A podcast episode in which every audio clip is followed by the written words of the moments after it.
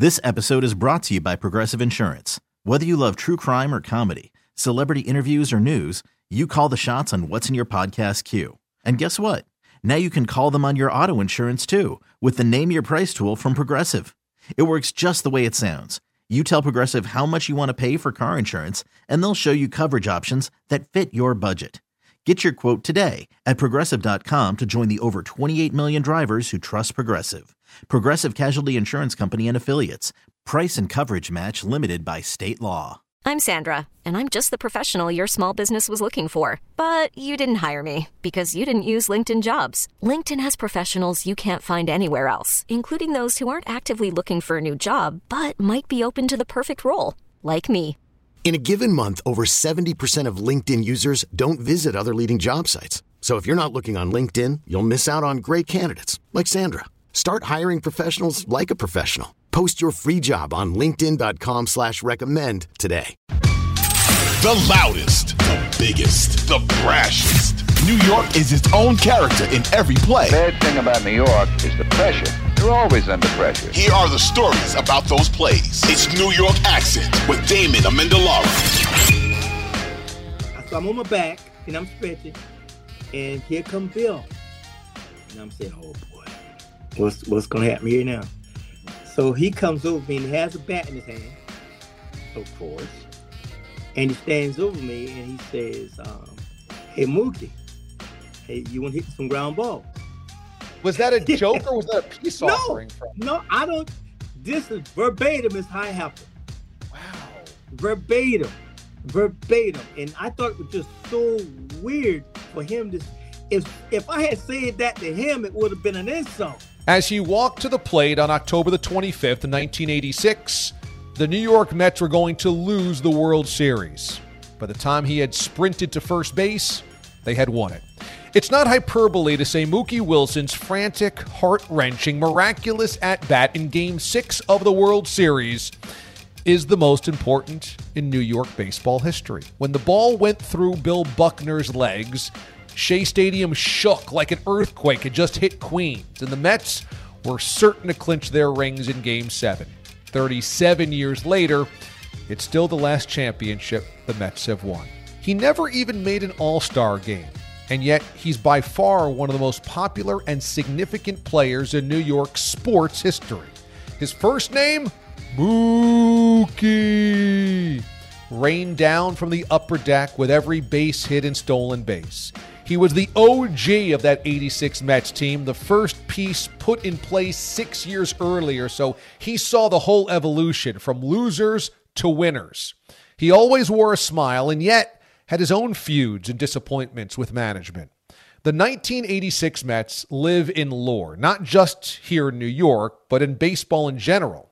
Mookie was a straight arrow on a team full of bent, broken, late night carousing scoundrels. So the stories about how he fit in are fascinating. And as a Mets fan myself, who considers the 86 team to be his spirit animals, I had no idea of the deep and lasting relationship Mookie had with the emotionally tortured Bill Buckner that they developed over the years until I spoke to him. Mookie essentially became Buckner's confidant. And Mookie married the mother of his brother's son, who would become Major League Baseball hitter Preston Wilson. One of the most fascinating careers in this city's sports history. This is Mookie Wilson's New York accent. Mookie, how you doing? I'm doing just fine. You know, sitting here in the nice warm weather in the Carolinas, doing great. Well, you grew up in South Carolina. Is this true that you got the nickname Mookie because of how you pronounced milk when you were a kid? I don't want to burst anyone's bubble, but that's not true. Oh, it's not. Okay, so that's an old wives' tale. How did you get the nickname? in all honesty, I have no idea. Um, and no one else knows. Um, I, I don't think that anyone in my family who has nicknames know where they come from because everyone has nicknames. Um, it's just something that my family does. Sometimes no particular reason, just something might have happened way back when when I was little. So who knows? But no one claims credit for it. So hey, it is what it is. That's amazing. So one of the most famous first names slash nicknames in New York sports history, and the origins are just lost to the Wilson family decades ago, huh? It is. I mean, it's, it's amazing. I would love to have a nice, interesting story to tell people. Um, you know, you know, for instance, if you call someone shorter, usually it means it's tall, with short, whatever, the opposite. Yeah. But um, this has no particular meaning. No one else in the family has a nickname named Mookie. So who knows? Who knows? it's actually kind of better that way to have some mystique and mystery around the nickname Mookie. You know, I think a lot of Mets fans and New York fans in general, baseball fans, know that that you're a really popular guy, that you've always done great things in the community. Seems like you've always had a lot of outreach towards fans. But when I saw this story, it really took me back about the type of caliber person that you are, that your brother had a child when you guys, when you were playing in the minor leagues, and unfortunately, he was a- unable to support that child. And you stepped in and married the mother of that child. I, I wonder how extraordinarily rare that decision is, and how did that come to pass? Well, I, I, I think it's, um, you know, it, it might be rare, um, but it's not, you know, it's not something that's never happened um, before. And um, it was an interesting um, story, very interesting. Um, but you know, and most of it is fairly accurate. Most of fairly accurate. Um, but the bottom line is, I, I did marry the mother. Um, you know, of the of the child. Um, the fact of the matter was that that the mother was once married to my brother at one point. So, um, so I, I think that some sometimes that gets lost in translation of the whole story, you know. So in um and they, they were both young, very young at the time. I think she, you know, had the child when she was like 16, something that nature, whatever. It's interesting story. Um, well known where I live and stuff like that, but where culturally things may not be accepted a lot of times, and sometimes that causes issues and problems. But um, but no, we had no issues. We had no problems. I mean, no initial shock, but other than that, uh, family is very close, very close, and uh, we remain that way. Did that help strengthen the bond between you and your brother? Did it create distance? What were the dynamics? No, it, it um it didn't it didn't go either way. Uh, because we were very close all the time, and um, you know, relationships don't don't always work out. Okay, we you know I think the, uh, today's society might be even harder for relationships to work out. And at that point, um, like I said, they were they had got you know they had married really young and neither one of them was ready for marriage, to be honest with you. But um, you know, some six and seven years later, um, they just, you know, they parted ways, you know, and um, you know, I was the lucky one. I just, wow. I was I was just there. Um, and um, one thing led to another, and then uh, we became a family. You know, just it sounds simple, but it really that's what it is and you remained married to her for the rest of of your career and yeah. and that young boy turned into Preston yeah. Wilson who yes. was a major league baseball player yeah I, I, mean boy talk about happy endings for something that is so unique yeah. it all it all really turned out well didn't it yeah it turned out really well um like i said we were we were always close you know um as a family and um you know i you know he I took him everywhere I went. I took him everywhere I went. Um, you know, and it's just uh, we just had a great, great relationship. I mean, uh, he was really, really young. Um, you know, when we when I when I married his mom, we were he was really young, he like like four years old. So you don't, you know, yeah, I'm, I'm probably the only dad he knows he's ever known. So, um, and that's the way it is today. For as he, you know, for as he's concerned, I'm, you know, that's that's it. That's that's the beginning and the end. I mean, it's just been a really, really, really good relationship for me. It's worked out for me. It's worked out for everyone, and we've been married now for about forty-four years. So it's been awesome. Man, that that speaks to your character. It speaks yeah. to your whole family's character. Forty-four yeah. years, and Preston had such a successful career himself. Yeah. That is so amazing. So you end up with the New York Mets. You had gotten drafted by the Dodgers earlier, decided not to sign, drafted for the Mets. And early on, you're known for your defense and your speed, and you're making your way through the minors. You get to the majors, and you're really one of the faces of the Mets. But there's a lot of losing early in the 80s. How was that to kind of endure being the best player or one of the best players, but a team that really couldn't get over the hump and had 90 plus losses every year? It, it was disappointing. Um, uh, you know, I, I was one of probably one of many ball players who think that when they get to the big leagues or to a, a team that they're going to make a difference. You know, they're going to end their losing ways, and all of a sudden things are going to be peachy. Um, that wasn't the case. I have won on every team I've been on. I mean, minor league clubs we won, college teams we won, high school team we won. So I had no reason to believe that going to major leagues would be any different. But I was wrong. I was so wrong. You know, uh, it was disappointing.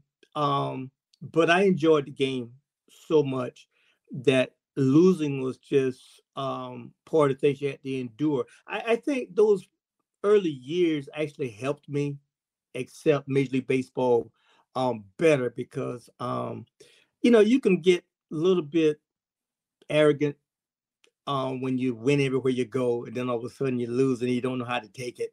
You know, um, I had to learn how to lose. Believe it or not, I had to learn how mm. to lose, and um, it made me a, a, a better person. Um, taught me how to accept failure, uh, and and how to accept. Because let me tell you, the fans in New York let you know when you when you're going bad. They they they'll yeah. let you know. Yeah. Um, but they've always treated me very well. You know, win or lose, they've always treated me the same. So I've I've learned a lot about that.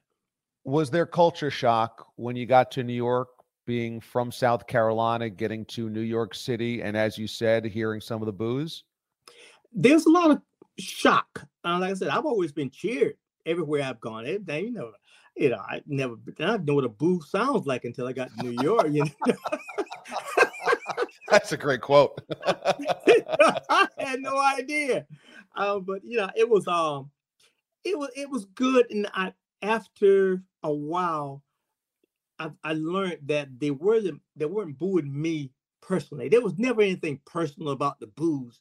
It, it's all about you know when we win, they win. When we lost, they lost, and they felt the pain um, that we felt as you know as as professional athletes and just failing. You know, and I guess they had been losing for some years, and they were just they're a little bit fed up with it, you know. And so yeah. I, I, understood that, um, but I also understood that I, you know, that my profession was to play baseball and was to entertain people, and that's what I tried to do, regardless of the outcome. You guys lost more than 90 games in 80, 81 was strike shortened, but 82, yeah. 83 couldn't get over the hump of that 500 yeah. mark. But then finally in 84, things start to turn. Do you remember a moment, a player, a game, a series where you said, "Oh, you know what? Okay, finally we're on the right track." There's no one game, um, but I did see a change um, started to happen actually in '83, and and in '84, those changes be, began to uh, I begin to see positive results for that change. We were still losing late '83, but we were more competitive. We were in games. We had a chance to win a lot of games. And I couldn't say that the first couple years. We didn't have a chance. We had no chance whatsoever. We were just, we were just trying to make it through the season without losing the hundred. That's all we were trying to do. Um, but when you start to see the progress, it was it was fun. It was it was even fun. Even when you lost, you know, you felt good about about things. Um, in '84, really, you know, it was a little early, but we really had a legitimate shot in '84 you know um and, and that's when everything started really coming around there was no more well when we you know get a little more experience those days were gone we had the experience now it was time to put it together and we started putting it together Darryl turned into a star. Yeah. Keith was traded for. Yeah. A lot of people point to Gary Carter as that final piece to make you guys a championship team in 85. Did you feel like Gary Carter was that final piece? In, in all honesty, um, Gary was a great player, a great player, and having him on the club was nothing but positive. But in my mind, and for what I had thought, what I seen, um, I thought that we had to make us a championship club before we got Gary. I think Gary just put a stronger person in the position that we were probably somewhat weak at, and that put us, you know, definitely took away all the guesswork then at all. But I thought that we had enough um, before we got Gary. Um, but getting Gary was definitely made things easier for everybody. Everybody. You're building in 84, you're building in 85. By 86, there's real championship aspirations, but your yeah. spring training is cut short. Rafael Santana throws a ball from 40 feet away in spring training, hits you right in the eye. Luckily, you have glasses on, yeah. but shatters the glasses and you are injured. Was there ever any fear that you had lost eyesight in that eye? That was um I that might have been the most frightening moment of my life, not career of my life. Um, because at that moment I wasn't even thinking about baseball. I mean, baseball was the last thing I was thinking about. I was concerned about being able to see, you know. Um, and you know, I, I didn't know, I didn't know what to have, what to, what to think because they had the eye covered for a while, and it was just total darkness on that side. So I had no idea what was going on. I, you know, and the anxiety there was it was it was tough. It, it, it was tough getting through, and um, I didn't know if I wanted to know or didn't want to know. I I just didn't want to know what the results were, but um, fortunately, um, everything turned out okay. But yeah, there was some some fear there, and but it was all about my eyesight more so than playing the game. Those have got to be. Were those hours that you worried about? That days? How long was it that you oh, really was, worried about? It was days, days, days, days. Yeah. Man. So then you end up missing the rest of spring training and the first month of the season. Yeah. But you guys are off to the races. Then you come back in May and the team is just a wagon. It's impossible yeah. to stop. And it's just kind of a rollicking summer where you guys dominate the National League East. Nobody can take you down. And it almost feels like you guys know we're so good, we'll beat anybody, and we know we will beat you. Yeah. What was the feeling of dominance of that entire summer of 86? You know, I, I don't know if that was better or to go through the season with the the mystery of not knowing what was going to happen. Mm. Um, we went through that season. It wasn't a matter of if we were going to beat you, it was just how bad we were going to beat you. Yeah, sure. you know, and and um, we approached every game with a, a swagger, arrogance. There's no no, there's no other way to put it. I, I thought that at times we probably, I think that's why teams really hated us a lot because we were just arrogant. It wasn't the confidence anymore. We were past the confidence stage. We were arrogant. You know, that it is what it is. We were arrogant. You know, because yeah. we were that good. We had no weaknesses. That's that's that's the point. We had no weaknesses, and and uh, so no one can say, well, if we do this, we can shut them down. We throw a left hand at them. We could, no, no, no. We had some. We had to answer for everything they threw at us you know, and St. Louis followed. They tried it. It just didn't work. that doesn't seem to fit though with your personality. You're a pretty humble guy. I don't feel like you've ever been an arrogant guy. So was it hard for you to fit into a group of guys in a team dynamic that seemed to be really brash, really out there, and really outspoken? Yeah, it was totally different from what I was always taught you know, um, my father taught me a lot of times, you know, just you know, be uh, a graceful winner, and even more graceful when you lose, you know, and um, you never want to rub people's noses in anything. Um, you never celebrate other people's failures. Now, I don't think he was talking about baseball game when he said all that, but I, you know, it did come to mind is that yeah, we beat you and we're going to beat you, but it's no need in us bragging about it.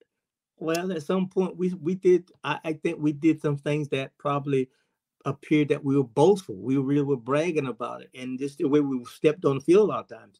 Um, some of the things that we did, um, and it was totally against what you know I would have done personally. But it, it was fun. I'm not gonna lie, it was fun. I don't blame you. It, it looked it looked really fun for the outside. But we all know the excesses of the 80s, New York City, celebrity, young people, yeah. that team, money, alcohol, women, yeah. all of that type of stuff. Did you ever feel during that season or anytime during the 80s, whoa, this is getting a little out of control for these guys? Well, um, not during the season. Uh, during the season, uh, uh, winning took precedence over everything. It really did. Winning took precedence over everything um, because uh, you know, I, after losing so many years, I mean, a lot of young guys didn't know what it meant to lose. They didn't know what it felt like to lose. I did. Yeah. I, I did. So, you know, we deserved to win and enjoy it. We deserved it. We earned that. But um, there came a point when, yeah, you know, maybe we ought to cut back on, you know, some of the things that were going on. But then again, those were the personalities. And that's the one thing. And I believe that to this day. When you stop a person from being himself, then you ask the person to, to, to change. But part of who he was was his personalities away from the game. You know, and you expect them to have that same personality on the field. And you know, sometimes it's just not possible. Some players just can't do that. They just can't. They struggle with it. Um, that team didn't have an issue with it because they were loose cannons, man. They did and felt what they you know what made them happy at the time. But the good part about it was when they came to the ballpark, it was business. It was all business, and, and that I admired. Seemed like there was certainly a social group on that team that would always go out together and do oh, their oh, yeah. thing. Who was your closest friend on the team that you spent time with? I spent time. Uh, it was two guys, um, Rafael Santana and Tim Teufel. We, you know, we spent more time together than than anybody else. Um, th- the rest of it was a little bit different. I, I think that I don't know if those two guys understood me better and they were more comfortable around me. I know that I was more comfortable around them. And it was just um, you know, nothing that was just it just happened. You know, we just became very close and uh, we did a lot together. How about the twist of fate that it's Rafi who throws the ball that that smashes your eye. He must yeah. have felt so awful that it was him that threw that baseball. Well, I I know and believe it or not, we never talked about it. Hmm. Um, because you know, it, number one, most responsibility blame was on me because of what I did. You know, and how the story goes, let explain it. You know, we're we're in the rundowns in spring training, and they were saying, okay, last run, pitchers pick off, get out, you know, pitchers. It's work out for the pitchers, really. It wasn't for the base runner, it's for the pitchers. So I'm gonna be somewhat of a devil. I'm gonna say, I'm gonna get out of this rundown and make us do it again. That's that's how it, Oh really? Really? That's what that's how it all started. Okay. That's how it all started so I went out and I was instead of going through the motions and just let them do their thing, I was going to get out of rundown. So I was going to use one of my patent moves, one of the patent moves, you know. Okay. And, um, and uh, and when I turned around, the ball met me halfway, you know. So oh. it was it was a really really um tough. But Rafi felt bad about it, and you say forty feet away, it was closer than forty feet. Yeah, it was really really really close. Oh. You know, um, so, but you know, he felt bad about it, and um, you know, things turned out well though, and I'm, I'm happy for him because I know Rafi, and he would have been really, really just heartbroken if things hadn't turned out the way they did. But yeah. um, we were really close and, and and tough as well, so we really had a lot in common. 108 wins. You guys dominate the National League East, dominate yeah. the entire league in general, race to the division crown, meet the Houston Astros in the NLCS. It's one of the great postseason series yes. of all time. But for some reason, one of the best teams in the modern era could not hit Mike Scott. To this yeah. day, Scott will say did nothing wrong. But you tell me, and the God, was Mike Scott doctor in that baseball that year? Well, you know, I know Scott. Scotty was my teammate in AAA. So I okay. played with Mike uh, quite a bit. And Mike was a um, power pitcher fastball. He always had the fastball. He always had the fastball. Um, had a very mediocre breaking ball, which probably kept him from being, you know, a dominant pitcher because you have to be able to have command, you know, or at least two good pitches. But um, when he went over and he learned whatever that he learned, I don't know what that he learned. Whether you call it, what you're gonna call it. good way to put know. it. Learn call whatever you learned. Yeah, whatever you learned.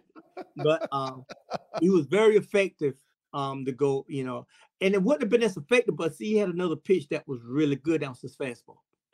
He had a good fastball. And most made good many pitchers will tell you, most good coaches will tell you that everything comes off the fastball. You know, everything starts with the fastball. Um, but no, he, he shouldn't admit anything. I mean, why would he? You know, but the fact of the matter is, whether he did or not, psychologically, he was in the heads of a lot of the players on our team. Uh, he was in the head. He was in there. He was in their head, and um, that was not working in our favor. So um, I'm glad it ended in six game because the seventh game would have been a very, very interesting game. Game six was a Titanic tilt Oh. back and forth of the Astrodome. Oh yeah. I, I don't know how you guys survived that emotionally. I Mm. can't believe anybody survived that, but you guys finally do outlast the Astros. Yeah. Game six of the Astrodome, and now you're headed back to New York, knowing you're going to the World Series. And that plane ride now lives in lore. What was the plane ride like between Houston and New York after clinching the, the National League? Well, let I'm a that plane ride was a whew, it um it was just uh, it was a good ride. And, and I'm I'm gonna give you my spin on it, and you can ask some other players. Okay. But to come out of Houston in that game, um, all bets are off after that, man. Because I tell you what, we survived. We survived the toughest challenge we've had all year. That's the one time I can say that we were challenged. We hadn't been challenged all year until that series. That series challenged us, and we knew it. And we knew it. We felt it. We knew we knew that was a challenge. And um to come out of that, I, I think the celebration is more of relief than anything else. Mm. Because, you know, I was nervous. I mean, my chest was hurting. I was glad the game was over. My chest was literally aching, you know, just from the anticipation, the, the just the just the anxiety of the whole game. I've never felt like that in any ball game I've been playing. I've been playing a long time. That's the only ball game that I ever felt nervous about was that game. And to come out of it, yeah, whatever happened to plane ride, and I won't tell you what happened to plane ride, it was well earned.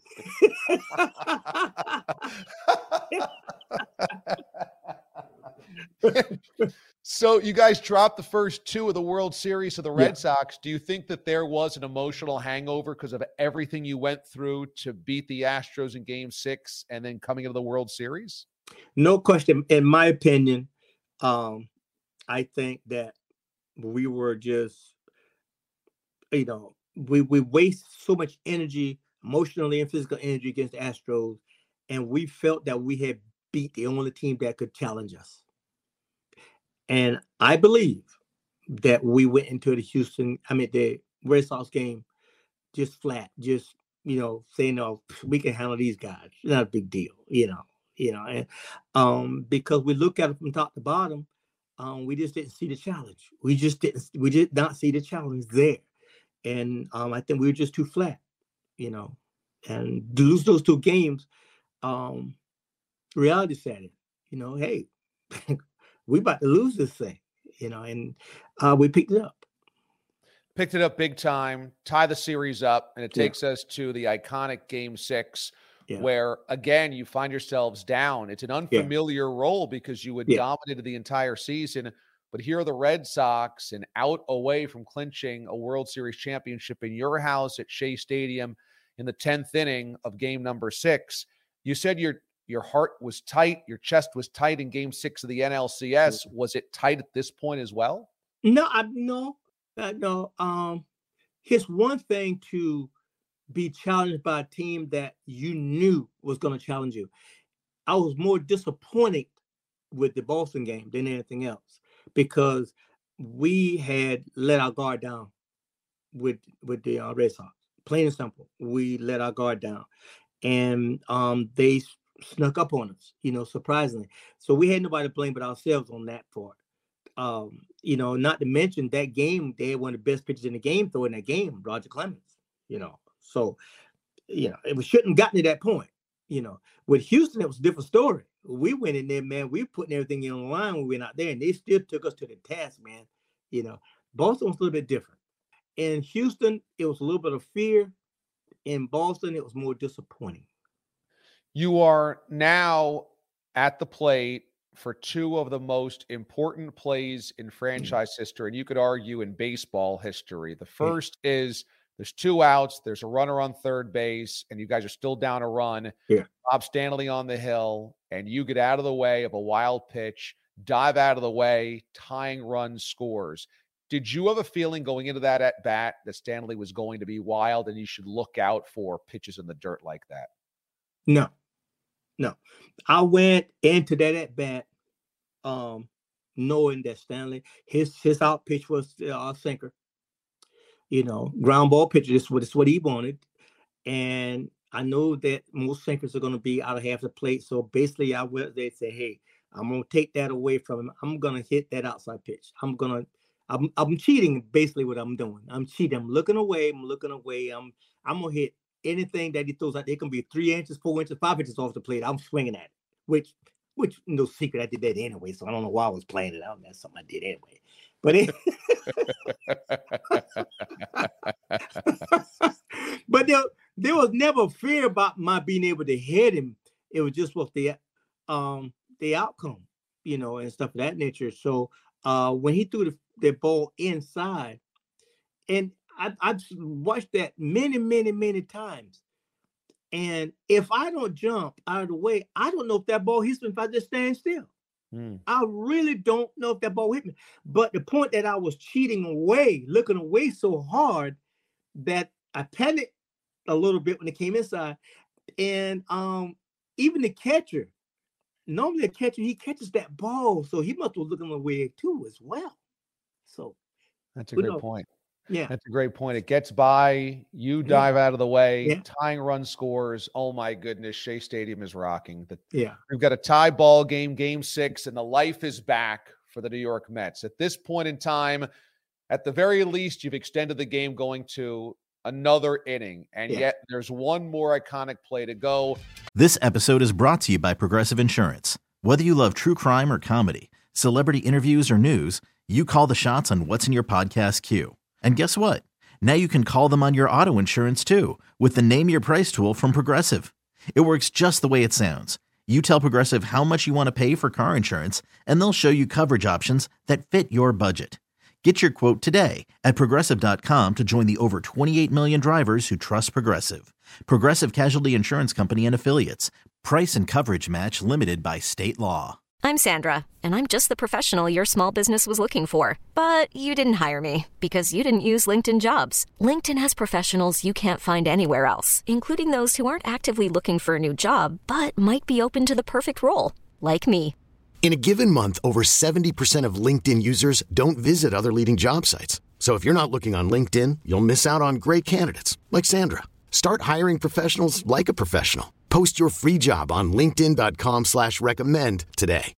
Audacy is giving you a chance to win a trip to London to see Taylor Swift at the Eras Tour. It's Tay in the UK. Hey, it's Taylor. Just download the free Audacy app, log in and listen to a participating station for a minimum of 60 minutes to get your daily entry. And you could win a chance to fly off to London with three friends and see Taylor. I can't wait to see you at the Eras Tour in London. For more, go to audacy.com slash Taylor. Tay in the UK. It's on the Audacy app. Thanks to Republic Records. This is a national contest. All right, now I'm going to read to you the transcript of the legendary Vin Scully on NBC Sports calling one of the most iconic plays and moments in baseball history. So the winning run is at second base with two out. 3 2 to Mookie Wilson. Little roller up along first. Behind the bag. Gets through Buckner. Here comes Knight, and the Mets win it. What do you remember? Okay, let, us back up before we get to the bag. Okay, we get way into this thing here. Let's okay. back up a little hey, bit. You want to dissect it every let, inch? Let's back I'm up a little bit. It. I'm all here right. for it.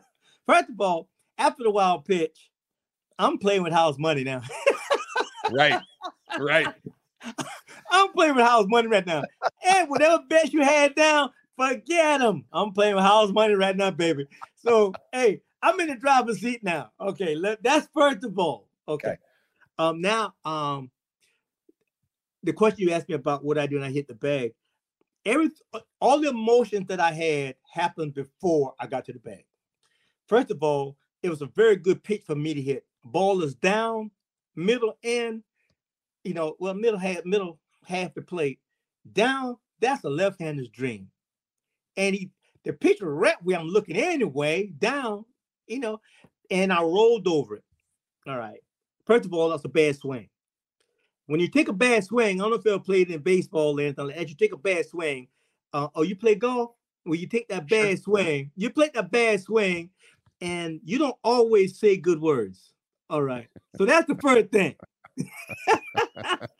I took a bad swing. All right. So we won't say what I said. Use your imagination. Okay. Okay, okay. Use your imagination. Now the ball is hit, and the ball is hit so slow. I got nothing to do but run. That's what I'm known for. I gotta run. That's I've always run. So that's no big deal. But the ball's hit so slow. Look, it took five minutes for that ball to get there. And when it went between his legs, I said them same words again. Really? I, I said it again. oh, wait. Yeah. Oh, Oh, yeah. Oh, oh, uh, oh, yeah. He missed it. No, no. Okay, but you're ruining my reputation now. Okay, but anyway, it was O bleep angry and then O Yeah. bleep excited the second yeah. time. Okay. All right.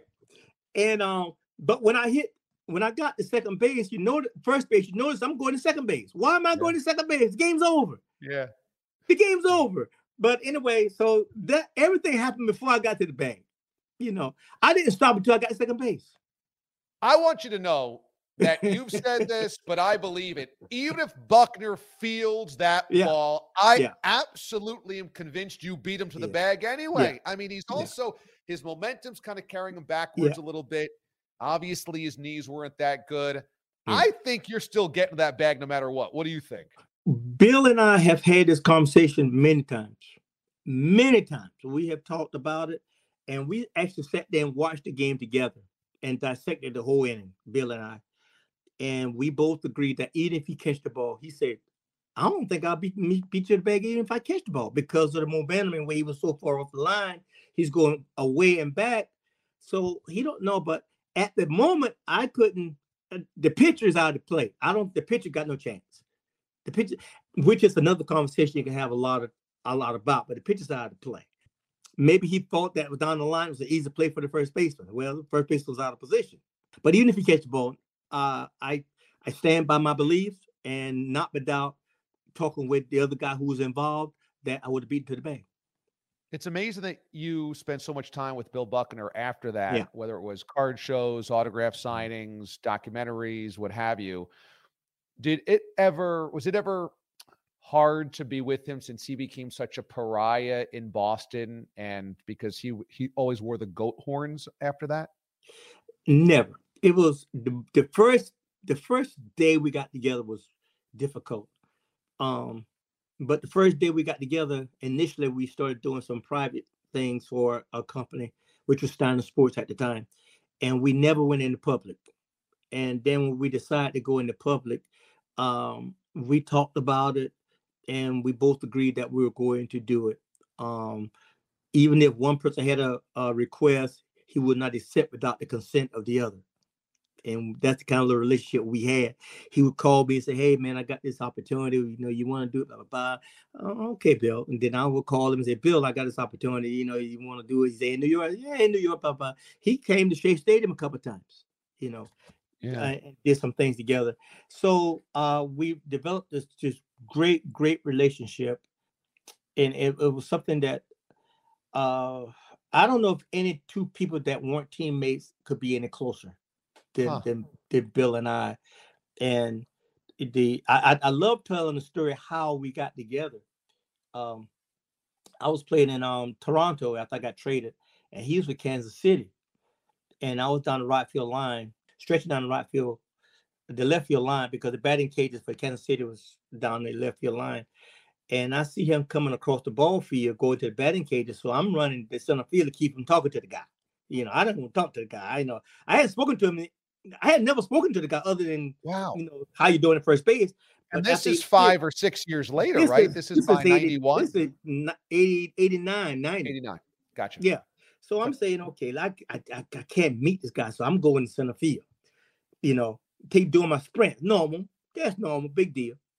But for some reason, he got detained. I don't know who stopped him, but I ended up back on the line stretching.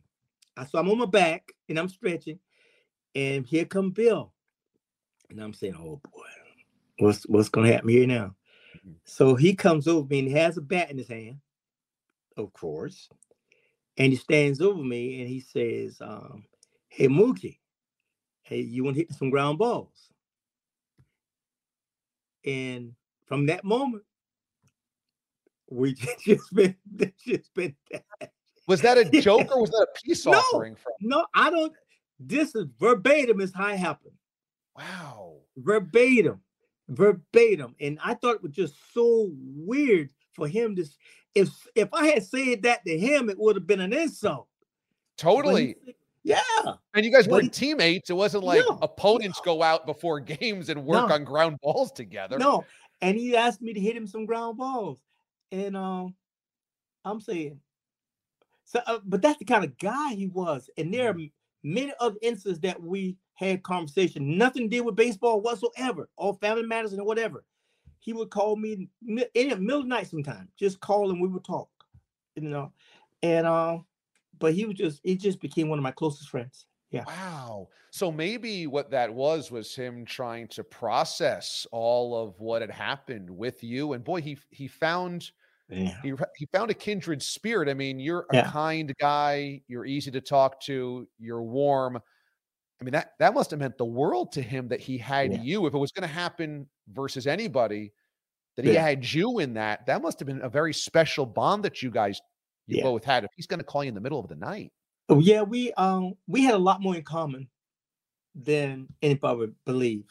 Um, he called me a couple of times. He was doing some speakings. Um, he was a very he's a very religious guy. and People don't know that. And he would call me because he knew I was a he knew he found out I was a uh, minister, and he would call me and, and ask me for Bible scripture. You know, to, you know to re- recite to the, the young boys or the kids that he was going to be you know talking to and stuff like that. So we had all those kind of things, all those kind of conversations um, that people just don't, you know, don't don't realize. And he would call me, you know, hey, I'm going hunting, man. You know, Bill, if it's under 40 degrees, I ain't going. Don't even call me. But, but he loved elk hunting, so he loved going to snow hunting elk and stuff like that. And I, nah, nah, Bill, nah, not today. He would catch trout and he would send me photos of trout because he knew I love fishing and stuff. We just had so much in common. We had a lot, a lot in common. Yeah. That's incredible. Well, it it seals game six for you. I mean, Shea Stadium is rocking off of its Yeah. foundation at this point in time. It might just fall down. And you guys end up going to game number seven. And I don't think there was ever any doubt, even though the Red Sox jumped Yeah. out early on you guys, it never felt like there was any chance that you could lose game seven. Even when you guys were down to that game, was there any doubt that you would close it out and win the World Series after game six? Now, after game six, game seven was just a formality.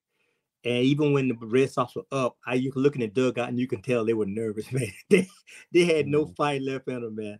Yeah. Um, and that's what I do a lot of times. I always look at the opposing dugout. You can you can tell. I, I do that. Um, and they were they were just waiting for the other shoe to fall. That was it. So you win the World Series in 86, and it is everything. Mets fans haven't Mhm. tasted this since the 1969 season.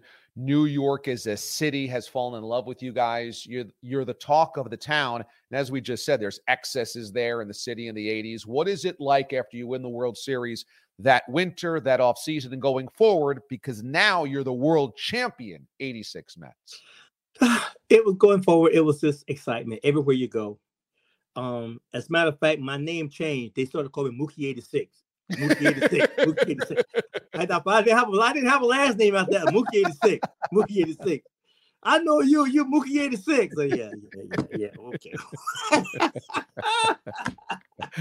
but it was great. The, the city was great. Not only in New York, everywhere I went, everywhere you go. It that was a series for baseball lovers all over the world. It wasn't just New York.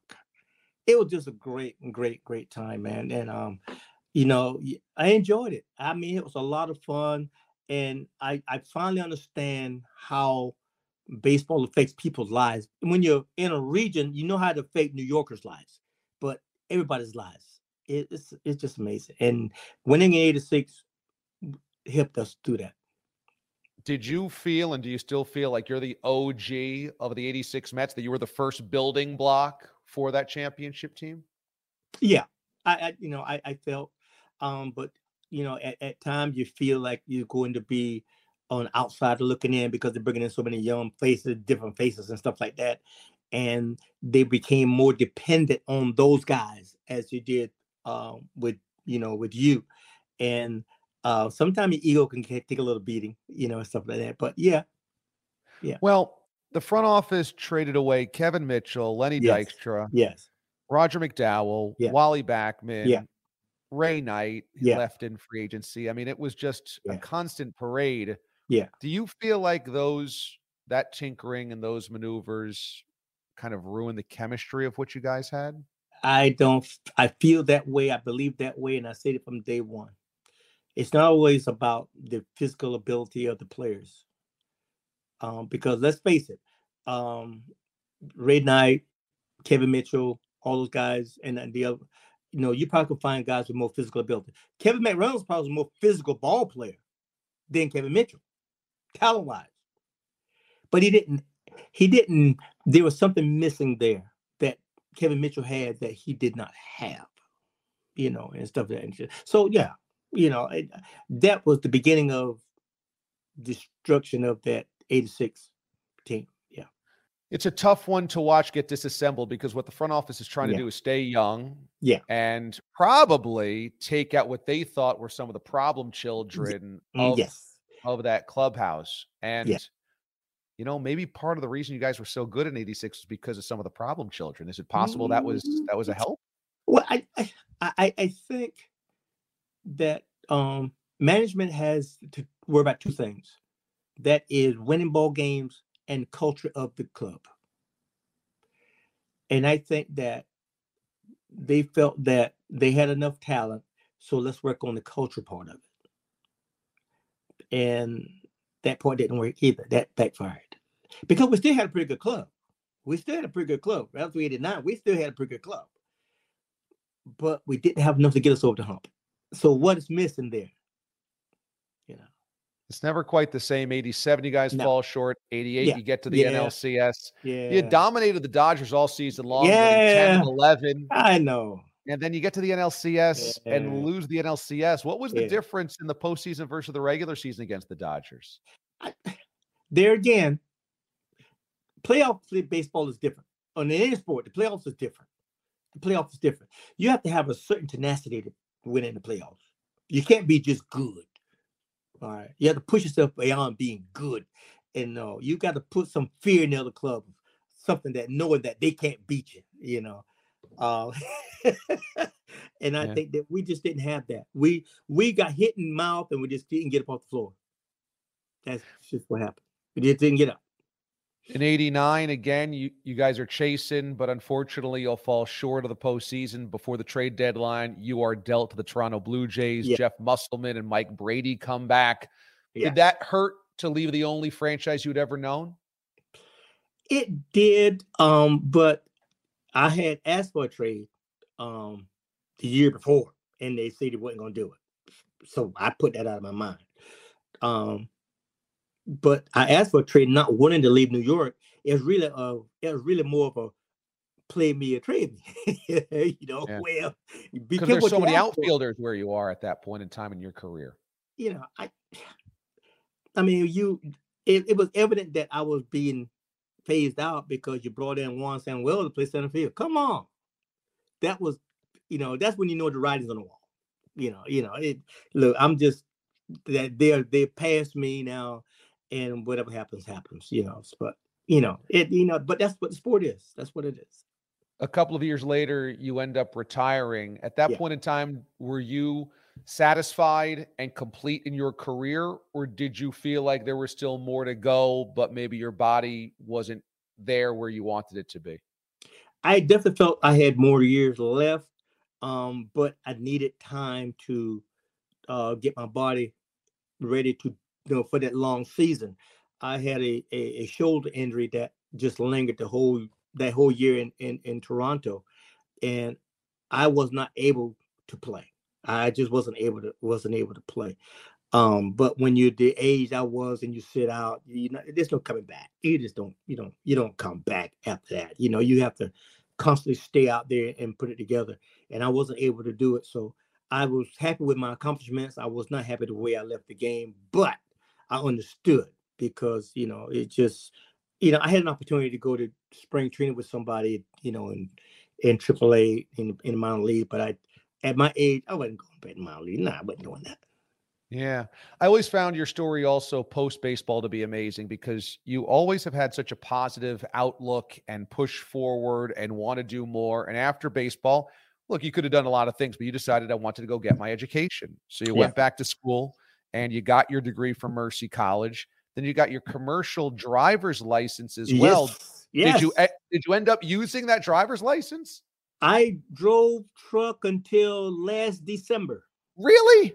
Yeah, I just just gave it up last December. You're kidding. Um, yeah, I gave it up um because you know the grandkids I want to spend more time with the grandkids and stuff like that, and uh, I just want to be uh, able to do more with them. Um, I was it was it was really a good gig because um the company well I, I had my own company at one point and then the, that year the like oh seven oh eight the economy got bad so I sold everything. And then I started driving um for another company and they gave me the luxury of driving and still working in New York at the same time. So yeah it worked wow. out really really good. I enjoyed the second best job I've ever had was driving truck. Is that right? Yes. Wow. What would you love about it? The peace, the the peace, and just um, you know, the only thing that you work against is time. That's it. You know, I just love that. Matter of fact, I wrote my book while I was driving my truck, so it's huh. just fun. Just I just enjoyed it.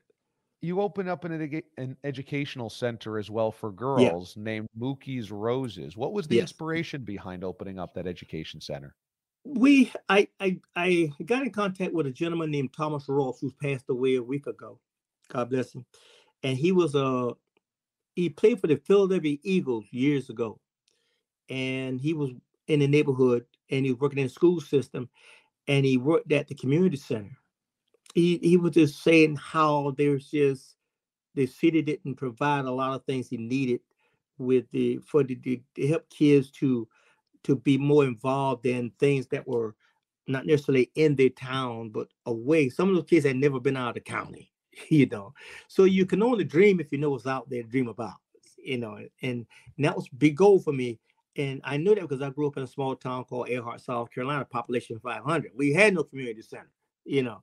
It took yeah. me, I was 18 before I left, before I left the county. So I, wow. I understood that. But once I got out and I saw everything that was out there, then I began to dream. I began to, oh, I could do that. I began, I could do that. And that was that's the inspiration behind it. And um, and greatly some some kids went up going medical school, nursing school, and they came back, and it was it was great. Um, when I was traded and um, retired and stuff, become very keen, very difficult to operate it. So we kind of um, kind of closed it down after that. So, but it was great while it lasted. It was awesome. Boy, how rewarding is that to see yeah. young people that you helped give a start to come back after such yeah. successful lives? You know, you were honored by the Mets in their Hall of Fame in the summer of 97. And on Mookie Wilson Day, I went out to Shea Stadium with some of my buddies, big, big Mets fans, went out there. And it was a dollar day. It was dollar for hot dogs, dollar for popcorn, dollar for soda that day. And we did a thing where we said, it's only a dollar for hot dogs today. We're going to try to eat a hot dog every inning. I made it until the seventh inning. And then I said, I can't do more than seven Shea Stadium hot dogs. But my my buddy got to eighth inning. He couldn't make to nine. But I want you to know that we ate hot dogs every inning in your honor that day. All right. That, that's great. I love hot dogs, by the way. I think New York has the best hot dogs in the world. No doubt. I not I love no hot dogs. But now I love the hot dogs on the streets. No, oh, yeah, those, the, those the best. That's the only hot dog, man. I say, hey, the water might be dirty, but the hot dogs are good. You might be from South Carolina, but you're speaking like a true New Yorker right there. the water might be dirty, but the hot dogs are really good. You know, my listeners know how much of a fan I am of yours. And about a month ago, I had a, a delivery at the station. One of my listeners bought me an autographed Mookie Wilson signed jersey to put oh. in my ah! office at the studio and I said, This is the best gift ever. So, my listeners know how much I love you. And I am so thrilled that you were able to spend some time with us on our show. Thank you from the bottom of my heart. And, and I'm sure I'm speaking for a lot of Mets fans for all of such the wonderful memories and being such a positive ambassador for the organization and that 86 team. Yeah, well, thank you for having me. Um, you know, um, I, I love New York. I'm a South Carolinian, but I love New York. And when I go there, my family has family trip in New York. We have a great, great, great time. and it's just one of the most wonderful places I've ever been. Unlike all the stories, I horror stories I heard when I was growing up in New York. you know, oh, I've heard some horror stories, man. But I tell you, um, I've really enjoyed my time in New York, and I still enjoy it every chance I get. I'm I'm up there. I really really enjoy it. And your bond with Mets fans is so close. That must be very rewarding for you as well. I it, it is. I you know um I, I, probably get recognized more in New York than I do at home. You know? Really? I, oh yeah, without doubt. You know, without, without doubt. And it's just one of those great great things that I think um, I, I, think that every ball player should be um, admired with in their home base, their fan base. But that that comes at a price, and that means there are things you have to do. There are things you have to do to, to do that. People, the one thing I love about New York, they don't give their affection away. They don't give it away. Earned. You gotta earn it. You yeah. gotta earn it. You know, and sometimes it goes further. It goes farther than just hitting a home run or pitching a shutout. So but you earned it. You earned it big time. Mookie Wilson joining us here on New York Accent. Mookie, this was this was a treasure for me. Thank you so much for spending so much time with us today. I, am truly very grateful that you were able to spend this time with us today. Well, thank you. I'm glad you enjoy my playing. Now the next thing I get you to do is enjoy my cooking. Ooh. Oh wow! What's the best That's Mookie Wilson thing. dish? Oh my goodness, man! There, never ask a chef what his best dish is. Okay, okay. Never just, do that you just you show up at the Wilson household and whatever Mookie is whatever cooking, it is, you eat. That's the next episode. That's the next episode. Okay. Okay. okay. Right. Mookie, thanks again. Thank you so much. All right, my pleasure, man. What an awesome conversation with Mookie Wilson. I just I learned so much from that interview with him, and he's such a likable, charismatic guy. And as a fan of the Mets myself, and one that kind of grew up with that 86 team being the centerpiece of my sports life, that was so awesome and such a great debut episode of New York Accent. I talk about my fandom for the Mets a lot. I've got a partial season ticket package to Citi Field and you know, I just I love those players from the Mets and that specific 86, 87, 88 team. Those were the teams of my youth that I really felt most close to. And you know, that happens when you're in your formative years. I was what, seven, eight, nine years old when they were going to the World Series in 86 and then winning the division again in 88. I'm oftentimes asked by listeners of my show, which is on the weekdays, weekday mornings on CBS Sports Radio, nationally syndicated, who my favorite Mets player of those teams was. And, you know, the classics, you love Hernandez, loved Gary Carter. Clearly, Mookie Wilson was a fan favorite as well, but my guy on those teams was always Straw. Darryl Strawberry was the guy. You know, you just, I was always so fascinated by the high leg kick and the speed and the power of his bat and the fact that there was a strawberry patch in right field that the groundskeepers had kept, and just the power that Darryl Strawberry created when you're a young fan of the game was just incredibly enticing and magnetic. And Straw was was the guy. I had the Darryl Strawberry high kick poster in my on my bedroom wall and when he left for the Dodgers in free agency in 90 I was just absolutely crushed. I didn't know how that even could be possible. Strawberry is leaving the Mets for the Dodgers. So it would be Straw as much as so many of those guys were so much fun and you love them. To this day Straw still still my favorite Met from the 86 Mets and one of my favorite baseball players and really athletes of all time. Every week here on the show after our episodes, you can let us know what you thought about the episode, if you have any thoughts about the interview, or people you'd like to see us interview as well. So here's the email to use nyaccentpod at gmail.com. NY accent, like New York accent, nyaccentpod at gmail.com email me any thoughts on the podcast and people you'd like to see us interview. And I'd love to hear and I'll read those coming up at the end of all of our episodes as well. So I would love the feedback. You could also hit me up on any of my social accounts, specifically Twitter and Instagram. I check pretty constantly. Just use the hashtag NYAccent and let me know what you think or who you want us to, to have on the show. On Twitter, it's at DA on CBS. At DA on CBS or on Instagram at Damon Amendo. And I go through my DMs relatively regularly on Instagram, so you can hit me up there as well. All right, that was episode one of New York Accent. We are off and running. Can't wait for episode two, a surprise guest coming up. Remember to subscribe by just searching New York Accent on your podcast and hitting subscribe. It's free, it's great. And if you could leave a review, that's great as well. That helps other people find it if you rate it and review it. All right, thanks so much. That was episode one. We'll do it again next Tuesday. This episode is brought to you by Progressive Insurance. Whether you love true crime or comedy, celebrity interviews or news, you call the shots on what's in your podcast queue. And guess what? Now you can call them on your auto insurance too with the Name Your Price tool from Progressive. It works just the way it sounds. You tell Progressive how much you want to pay for car insurance, and they'll show you coverage options that fit your budget. Get your quote today at progressive.com to join the over 28 million drivers who trust Progressive. Progressive Casualty Insurance Company and Affiliates. Price and coverage match limited by state law. Audacy is giving you a chance to win a trip to London to see Taylor Swift at the Eras Tour. It's Tay in the UK. Hey, it's Taylor. Just download the free Audacy app, log in and listen to a participating station for a minimum of 60 minutes to get your daily entry. And you could win a chance to fly off to London with three friends and see Taylor. I can't wait to see you at the Eras Tour in London. For more, go to audacy.com slash Taylor. Tay in the UK. on the Audacy app. Thanks to Republic Records. This is a national contest.